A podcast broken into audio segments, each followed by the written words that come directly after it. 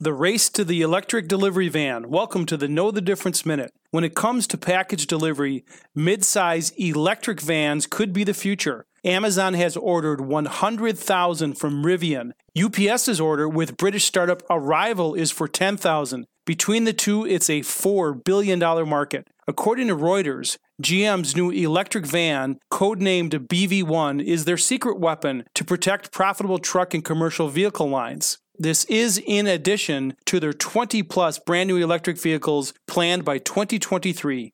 GM's plant has been completely revamped to build EVs. Tesla isn't in the space and GM wants to keep it that way. Insiders say customers need reliability and lower cost of ownership, not a fancy nameplate. Ford is close with their Rivian partnership and big Amazon order. They also have an electric version of their transit van due in 2022. I'm Dave Spano from Annex Wealth Management, and that's your Know the Difference Minute.